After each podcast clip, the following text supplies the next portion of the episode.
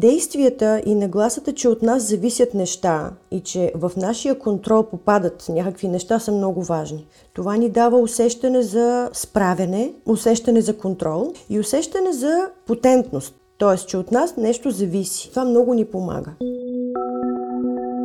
Повратна точка. Подкаст на Дневник за промените в живота ни, отношенията, здравето и как продължаваме. Здравето. Най-важното, без което нищо не можем да постигнем. Олицетворение на начина ни на живот. Нещо, което пандемията ни напомни с гръм и трясък. Телата и психиката ни го изпитаха така, че си припомнихме, че за тях резервни части няма. Припомнихме си колко е важно да сме човечни, по-открити и да поемаме лична отговорност пред непредвидимото. Има ли промяна? Рано ли е да говорим за нови трайни тенденции? Да сме оплашени или разумни? Важни въпроси, по които разговаряме в третото издание на нашия подкаст. Гости в епизода ни са общо практикуващият лекар доктор Гергана Николова, психотерапевта и психоаналитик Йоанна Магдалена Илчева и Симеон Кръстев, основател на Fit Team Impact, движение за активен и здравословен начин на живот. Започнахме с цитат от Йоанна Магдалена Илчева, а сега продължаваме с основния ни събеседник. Добър ден и добре дошли при нас. Здравейте. Благодаря, че участвате в този проект. Представете се с две думи.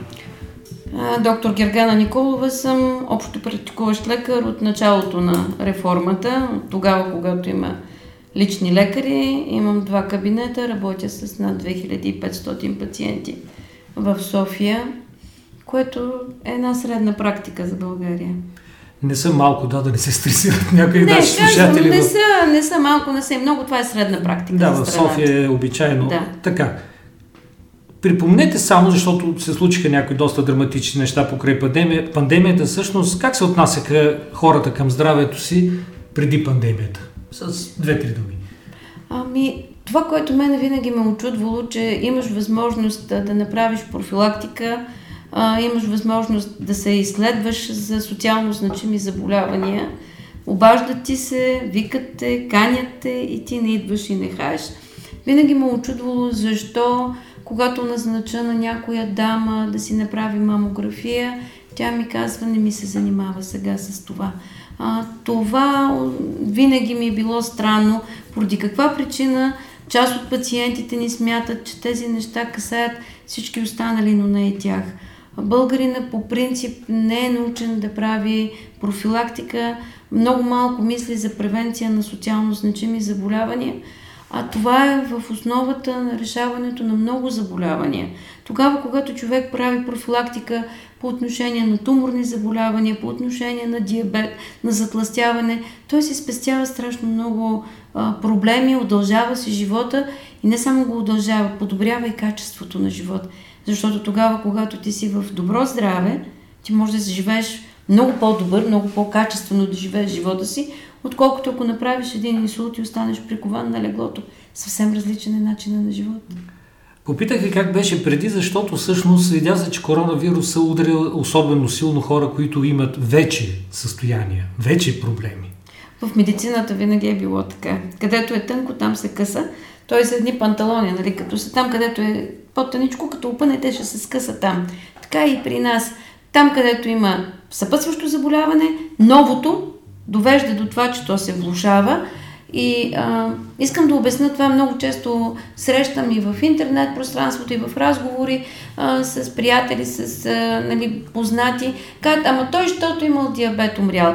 Не, той не е умрял, защото той има диабет. Той е срещнал това заболяване. С този диабет можеше да си живее още 20-30 години. Просто заболяването е такова, че при тези пациенти влушава много рязко състоянието на основното заболяване, с което иначе пациента би могъл да живее години чудесно. Осъзнаха ли го поне вашите пациенти, с които контактуват? Има ли някаква промяна? Опитваме се да обясниме нещата.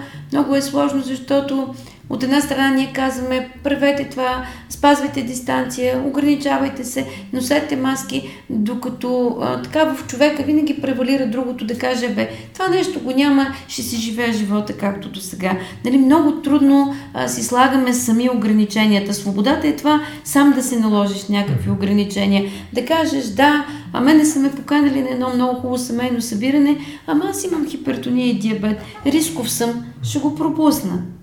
Докато това да се събереме с всичките си близки и познати на една голяма трапеза винаги ни е блазнало, защото човешко е, да, искаш да се повеселиш, но ако а, си спомняте и първия а, смъртен случай в България, тръгна от едно семейно събиране, където дъщерята беше отишла, зарази майка си и баща си и те починаха. Доктор Никола, кажете, споделите с нас лично вашата практика, какво се промени? Избягват ли хората да идват, макар че се отключиха кабинетите? Първо затворихме кабинетите, спряхме профилактиката и превенцията. Много тежък проблем беше за нас това, че ние престанахме да виждаме, специално говорим за хора като мен, които работят с деца, не можехме да виждаме какво се случва с тези деца. Продължава ли в момента? Не. Разрешихме с доцент Кунчев Имахме разговори с Министерството, дигна се забраната за провеждане на профилактични прегледи и иммунизации при деца, защото много се притеснявахме, че това са бебета, които не могат да дойдат до кабинета. В този период много бързо и динамично се развиват нещата и имаше риск да се пропуснат начало на заболявания. Знаете, детска церебрална парализа, изоставане в психично развитие, нарушение в слуха. Това са все неща, които в първите месеци на живота трябва да се следят, да се търсят, да се намират, да се диагностицират, за да може добре да се лекуват. А, това за нас беше много притеснително. Изоставането в иммунизационния календар. Три месеца не можеше да се направи нито една вакцина.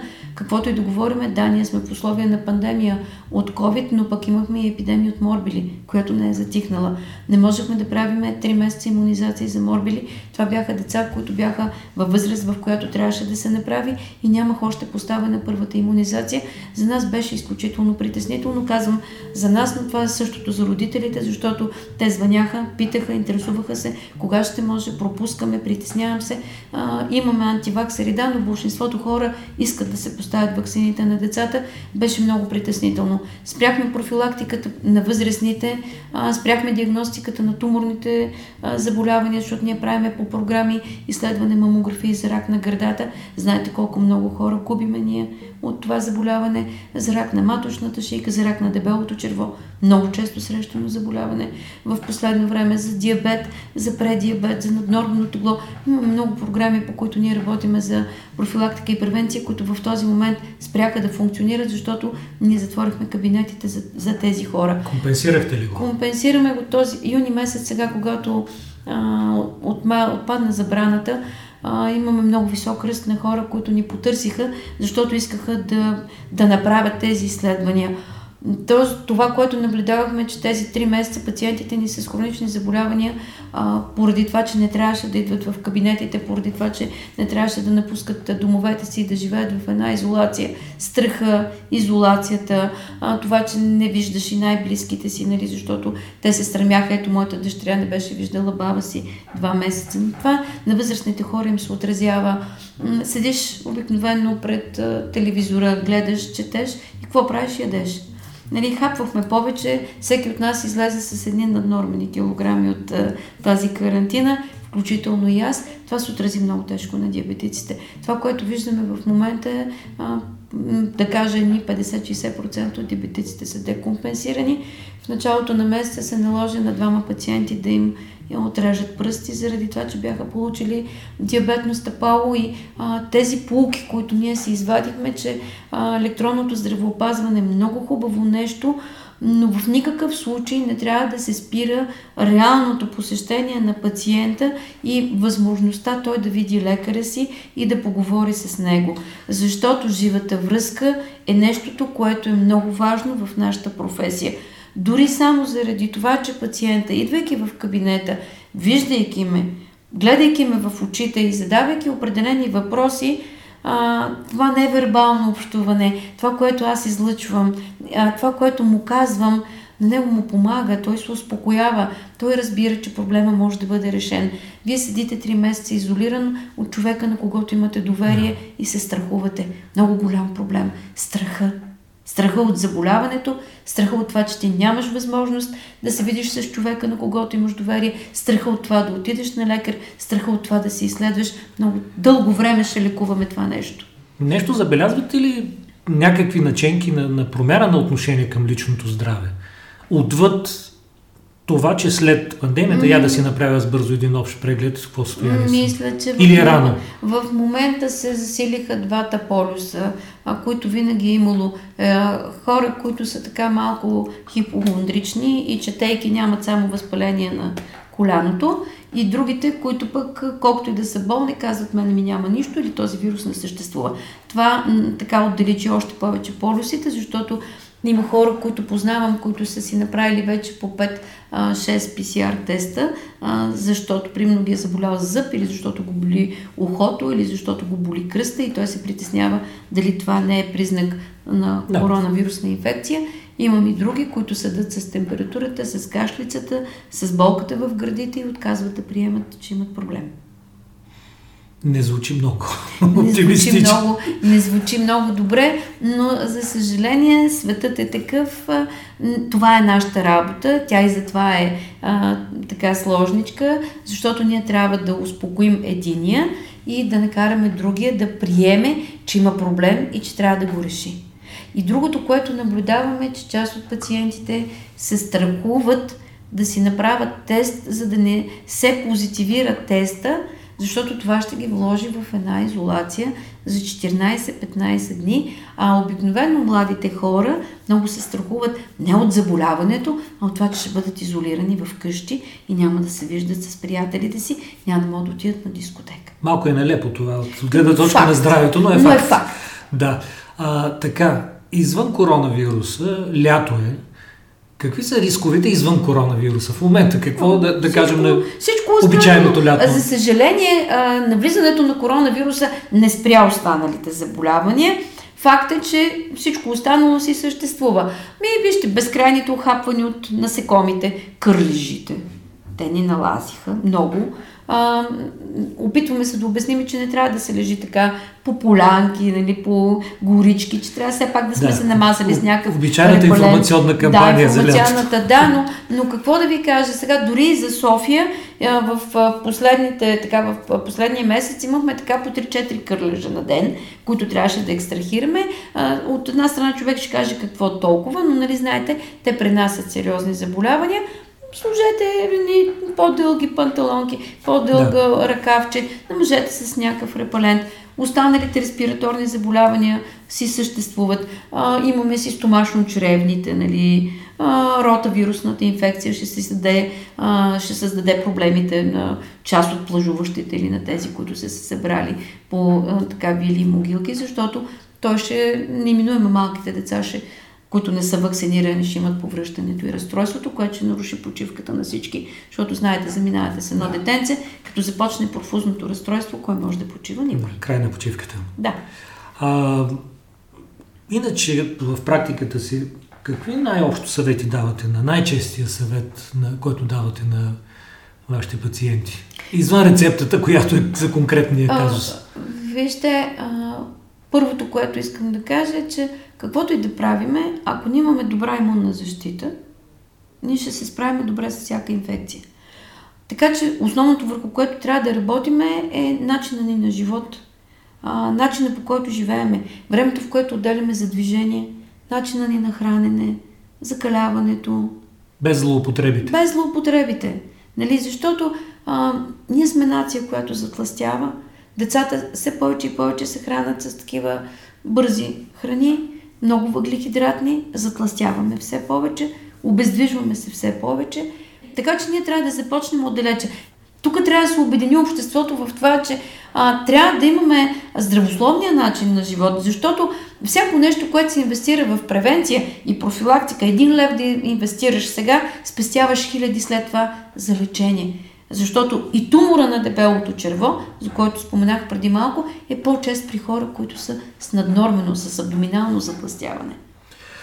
Аз също ще добавя само, че има хора, които си мислят пък, че могат да си купят повече здраве с пари. Това не е точно така. Как да стане с, с пари можеш да си купиш нова кола. Дали?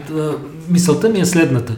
А, доверявайте се на експертите като доктор Николова, защото а, ако, казах кола, ако, си, ако колата ви създава проблеми, може да я закарате на добър автомонтьор, тялото си е ваше и няма как да го смените. Ако колата е щупена, трудно ще смените. Има резервни части. Има резервни части. При нас за... резервни части няма. Така. Не може да извадим една резервна част и да ви я сложиме. Да. Не може да ви направим така с магическа пръчка слаб. Ще трябва да сложите и вие нещо. А, Хипократ е казал, че в лекарския кабинет са трима. Лекаря, пациента и болестта. На която страна застане пациента – тази страна печели битката. Ако пациента застане на страната на лекаря и а, се опитва да промени начина си на живот, ако се промени хранене, ако се спазват съветите, ако се купуват лекарствата, ако те се пият, защото аз винаги съм казвала, че закупените, но не изпити лекарства не действат. Нали, нещата не са така. И а, трябва да се ходи отвъд клишетата. Има много хора, които като чуят, а, примерно, здравословен начин на живот, да, това е клише, факт, няма, няма спор, но а, се отблъскват. Сега аз какво е това нещо? Няма да, да участвам в него. Не бе хора, проверете, попитайте. Има съвсем нормални практики, спазване на определена диета, избягване на някакви храни. А, клишетата не бива да плашат хората и да ги отблъскват и да ги карат да влизат в поза аз не правя такива неща. Ако погледнете, сме на едно от първите места по чучунопушене при момичетата в ран на юношеска възраст. А, това е за мен лично много притеснително. Нашите младежи пушат страшно много. И то не пушат 5 или 3 или 4 цигари. Започват да се пушат по 20 цигари на ден. Не. Разбирате ли ме, когато му кажеш на някой, не пуши, това е вредно. Увеличава се риск от рак на белия дроб, на гърлото и всички останали неща. Кой иска да чуе това, че не трябва да пуши? А, говорим за консумацията на алкохол, на твърди алкохол. Много малко се говори за това. Това също влиза в здравословното клише, че трябва да не се пуши, особено колкото е по-млад един организъм, нали? Защото той ще има много дълги години на експозиция, той е тютюн. Използвайте пандемията, бих казал аз, за, за този разговор за личното здраве, за вашето лично и за здравето на близките и на децата ви. Сега е момента, ако искате нещо да промените, попитайте, сигурно ще се подобри положението.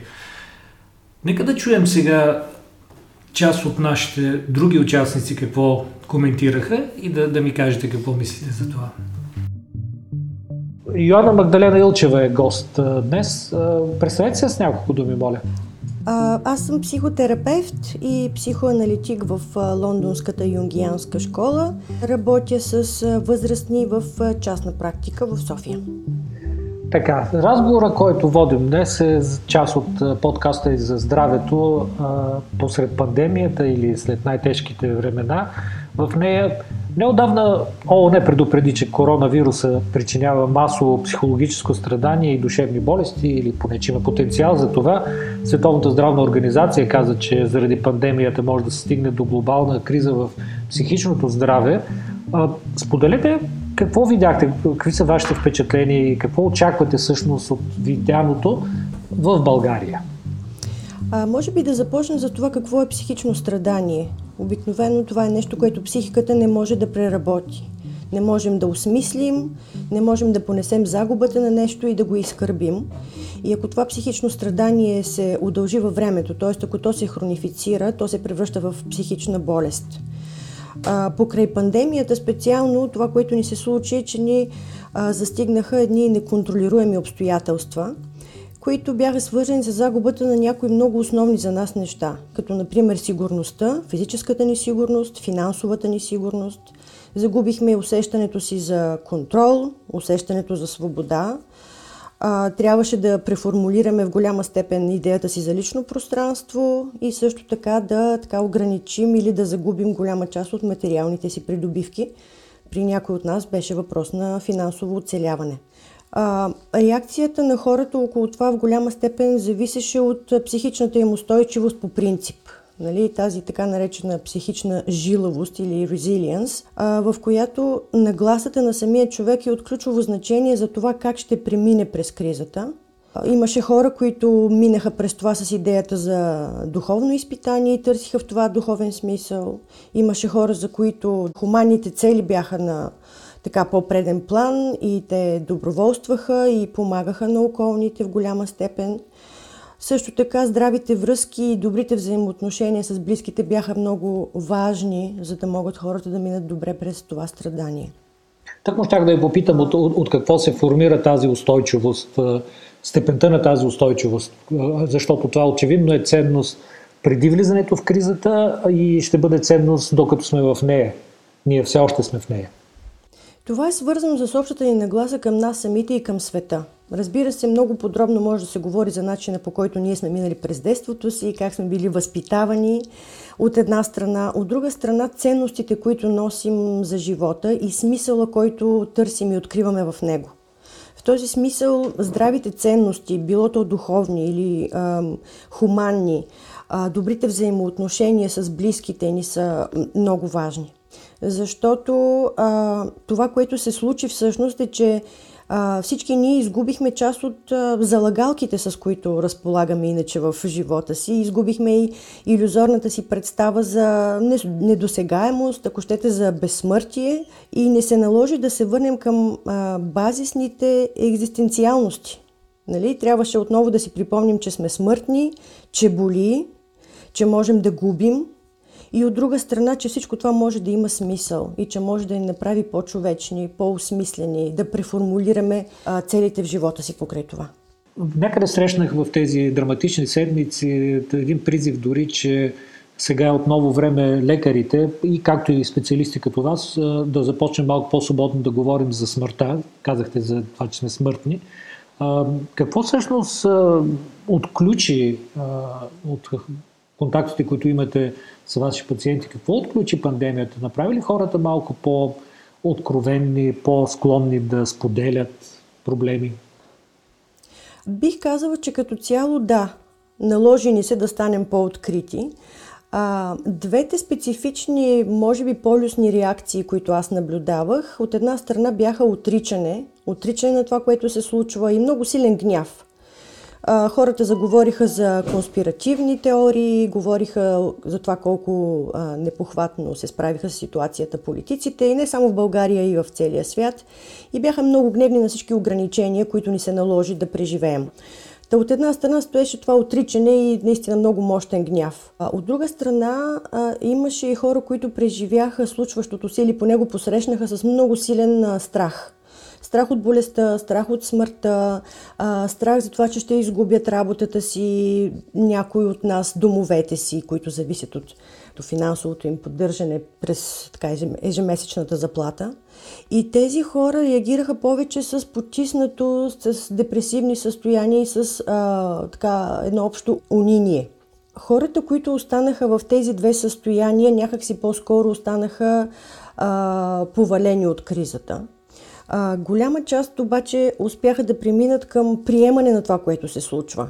Кризата е такава каквато е, има ги тези ограничения, които са ни наложени и ние трябва да се опитаме някакси да се адаптираме към тях. Тези, които успяха да приемат случващото се, наистина преминаха към процес на адаптация и а, бих казала и личностово израстване, при това в така доста сериозен, а, сериозна степен настъпи едно преосмислене на ценностите, на целите, на взаимоотношенията. Значи тази криза в голяма степен размести взаимоотношенията ни с околните. Онези, които успяха да прескочат първоначалното отричане и страх, всъщност, мога да кажа, доста добре се ползваха от тази криза в личностовото си развитие. За другите, които така заседнаха в отричането и в гнева и в а, депресията, а, по-скоро кризата донесе щети. Добре, а, а въпросът е, а какво това всъщност мислите, че ще се запази малко по-дълго, примерно следваща една година? Това, което ще остане с нас е, че непредвидимото ще остане е, част от живота ни. Ще са ни нужни повече гъвкавост и така настройване и нагласа да приемем случващото се и да се научим да произвеждаме смисъл в това, което се случва. Не някой друг вместо нас, който да го направи, а ние, всеки един от нас за себе си и съответно за околните. Непредвидимото, загубата на контрол в степента, в която сме го упражнявали, а, загубата, пак ще кажа, на залагалките, които също често ни отклоняват от по-важните неща в живота, те ще останат. А, някъде видях също израз, че навлизаме в нещо ново, този стар шаблон, нали, новата нормалност, само че с много важно допълнение. Ще имаме нова нормалност с старите проблеми или с много от старите проблеми. Имате ли усещане, че ще бъде такава ситуацията, че всяко говорене за някаква по-радикална и по-необратима промяна всъщност е доста прибързано на този етап?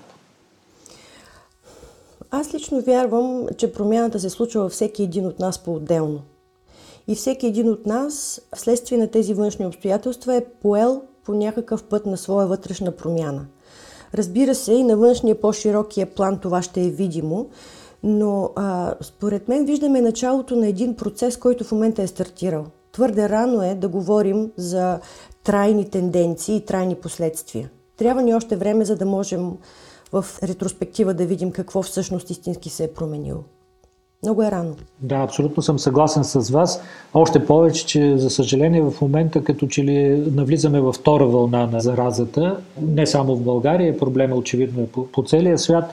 Всъщност как да запазвам спокойствие в, в тази много нестабилна ситуация? Изглежда, че може би няма да има само втора, може би ще има и друга, и трета, и четвърта вълна, поне докато се намери вакцина или някакво трайно лечение, дай Боже.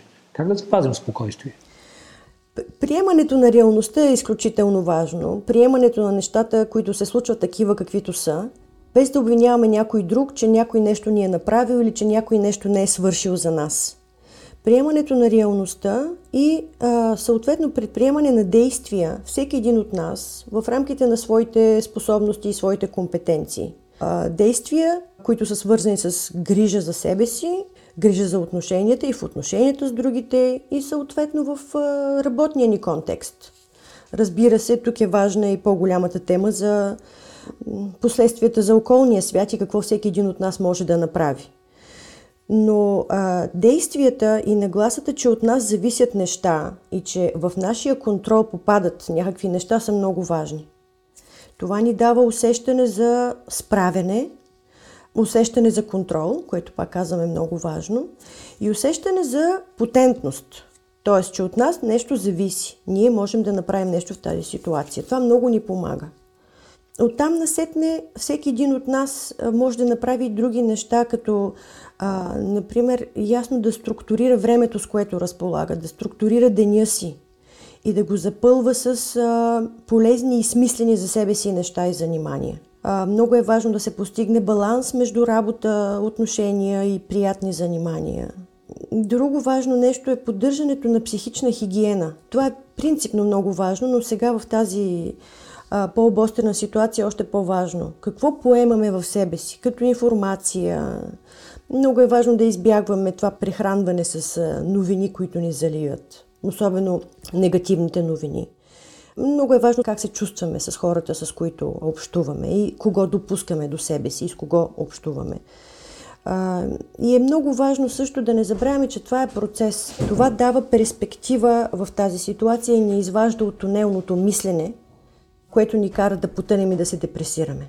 Аз лично бих препоръчала всякакъв тип а, творчески дейности, духовни практики. Ние всички, разбира се, се различаваме интересите ни са различни, но творчески дейности, духовни практики в най-широк смисъл и спорт, но не спорт, който е насилие над нас, а който ни носи удоволствие.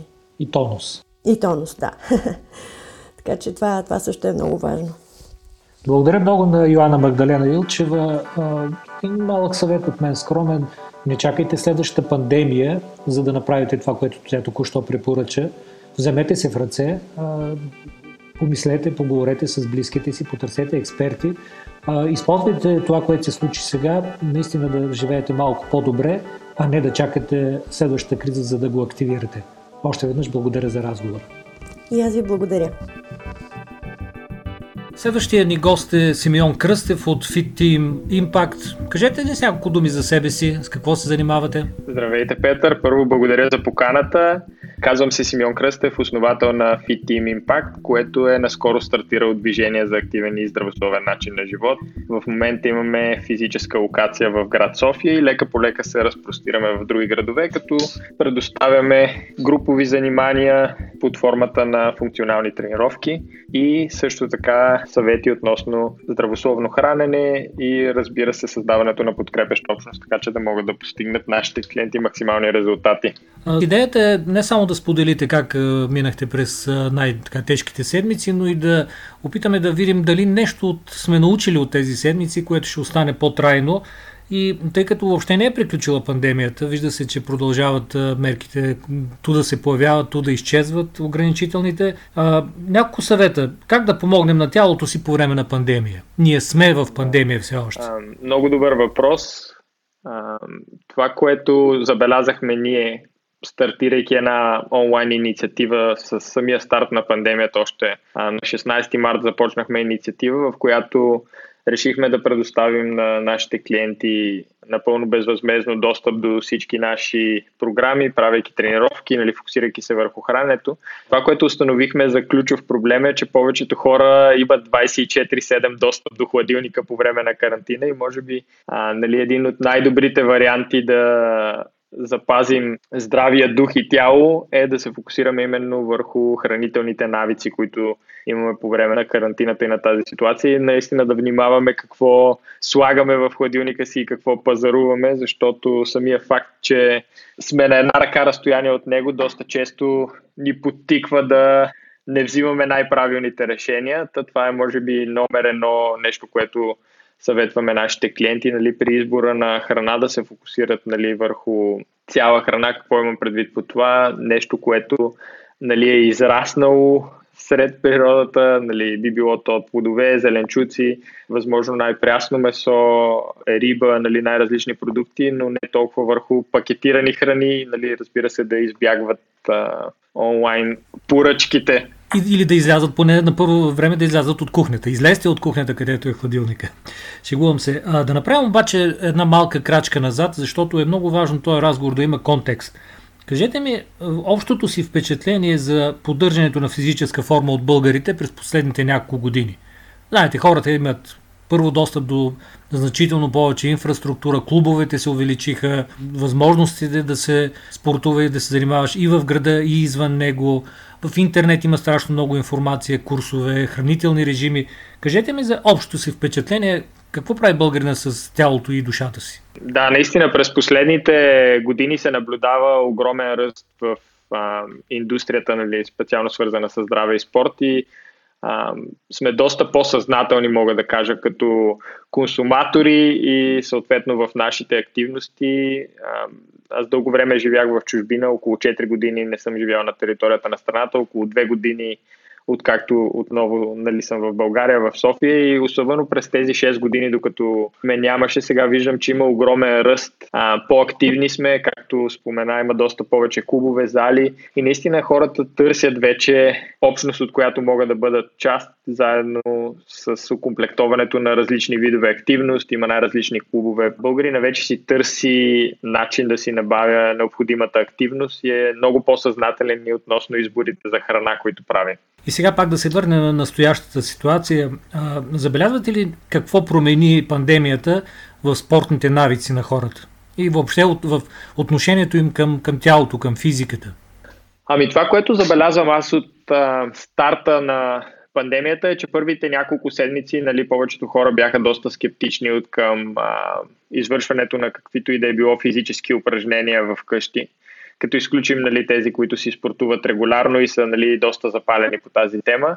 Но лека по лека с времето и факта, че нямат достъп до физически локации и зали, хората лека по лека почнаха да включват и активност в къщи, да включват най-различен вид а, занимания, които им помагат да разтегнат тялото, стречинг, нали, най-различни видове йога, така че да отпушат общо взето натрупалото се напрежение през деня и прекараното време нали, в седеж, така да се каже. А, определено вече повече българи а, са по-съзнателни с храната, защото когато се намали активността, лека по лека започва да се заформи един пояс, така да се каже. И повечето ни клиенти, които две-три седмици нали, бяха така малко по-скептични от към промяна на хранителните си навици, бързо се адаптираха след като видяха нали, какво се случва, когато се редуцира активността, продължиш да си хапваш по същия начин. А, видяхме в а, интернет, имате в, специално в страници в Фейсбук, имате а, курсове, големи, продължителни, близо един час. Има ли бъдеще на онлайн курсовете по фитнес? Да, да, определено нали, това е сегмент, който те първа навлиза на пазара, формата с онлайн тренировки, онлайн обучения и както е в случай този подкаст формат, който правим, има все по-голямо търсене нали, от хората да могат да консумират необходимата им информация, би било то под формата на тренировки или приготвяне на различни здравословни рецепти в удобно за тях време. И интернет ни позволява да имаме достъп до технологията да предоставим такава услуга и това, което забелязваме, нали, че досега ни до по-голяма аудитория ни позволява да помогнем на повече хора и определено има търсене. Изненадващо не само от големите градове, но доста хора от по-малките градове и села, които имат достъп до интернет, също търсят начин за да разнообразят ежедневието си и се включват в подобен тип инициативи, занимания и общо дето са едни от най-активните потребители, така да се каже. А, разговорите за фитнес, за поддържане на физическа форма обикновено винаги се въртяха около това да изглеждаш добре. Тялото ти да, да изглежда добре и това ти носи самочувствие. Пандемията обаче като че ли променя това нещо и вкарваме разговора за имунитета. Кажете ни малко повече за това тренировките за какво друго помагат отвъд това, че изчезват а, неприятните форми по тялото. Да, наистина всеки стартира нали, с идеята, че ще извае лятно тяло или че ще прибере коремчето. Нали, това е може би основната асоциация на хората с тренировките, но наистина тренировките това, което правят е, че ни помагат първо да подобрим настроението си, енергизират ни. Това е нещо, което много хора не осъзнават, позволяват ни да сме по-продуктивни, по-функционални, да използваме тялото си в ежедневието без болешки, което е изключително важно. А, особено за 80% хората, които прекарват много време пред компютър или на стол и наистина нямат а, пълната функционалност на тялото си, изкъсяват определени мускули, задължително е да се включи определен тип активност и вече освояването на храната, тъй като тренировките, освен че са плюс, те оказват и стрес на тялото. А, ако тренираме изключително усилено, без да се храним правилно и да се възстановяваме, нали, може да има и негативен ефект дори от тренировките. Затова ние винаги съветваме нашите клиенти, когато включат физическа активност в ежедневието си, първо да го правят с умерен интензитет, докато тялото им свикне на натоварването и а, почне да активира всичките мускулни групи по правилен начин, но също времено да се фокусират и върху аспекта с храненето, защото това ни позволява реално да извлечем всички ползи от самите тренировки и да се възстановим по най-правилния начин. Много се радвам, че споделихте на практика и няколко съвета за оптимален спортен режим, както и изключително важното предупреждение, че прекаляването всъщност може да ви навреди, може да ви разболее. Прекаляването в фитнеса може да разболее и аз го, съм го чувал и от други ваши колеги. Прекаляване в неподходящия момент особено. Какво предстои? Какво предстои на, на спорта, за спортуването и на фитнес клубовете, примерно за година напред? Тежки за време, времена за всички, но кажете ми във вашия сектор какво мислите, че предстои? Ами ще ми се да имах отговора, тъй като ние сме едни от пряко засегнатите, имайки физическа локация, на това, което забелязвам лично аз сега, откакто сме отворили залата и имаме хора, които посещават, е, че аудиторията вече е 50 на 50, което ще рече, че много от хората установиха, че онлайн форматът на тренировки и на предоставяне на информация им допада повече и е подходящ за тяхното заето ежедневие, но също времено си имаме и хората, които предпочитат физическия контакт, да дойдат на място, нали, да получат персонализираната услуга. Така че мисля, че през следващите, дори не знам дали ще е година или 5 години в бъдеще, че ще има комбинация между физически зали и вече развитието на онлайн платформа, която да подкрепя тези физически локации, така че самите клубове, самите зали да могат да предоставят услуга, която да достигне до по-голяма аудитория. Според мен това ще е бъдещето. Доста от хората вече са се адаптирали спрямо новият ритъм и са установили, че вече могат да си спестят едно време от транспорт, което по принцип им отнема за да стигнат до залата, да тренират, след това да се освежат, да се приберат. Общо взето посещението в залата си отнема фиксиран период от време, докато вкъщи, макар и да нямаме всичките необходими приспособления и екипировка, преспокойно може да направим функционална тренировка със собствено тегло или с помощта само на дъмбели и ластици и да получим много сходно натоварване и да извлечем ползите от активни тренировки, а пък и да си спестим време. Така че наистина, може би, истината ще е по средата за в бъдеще. 50 на 50. Да, също мисля така. Моят съвет към нашите слушатели е възприемете го като инвестиция в здравето си, в тялото си. Вместо да влагате пари в лечение и терапии, вложете ги в превентивни мерки и в нещо, което да си направите в къщи. Това е моят съвет.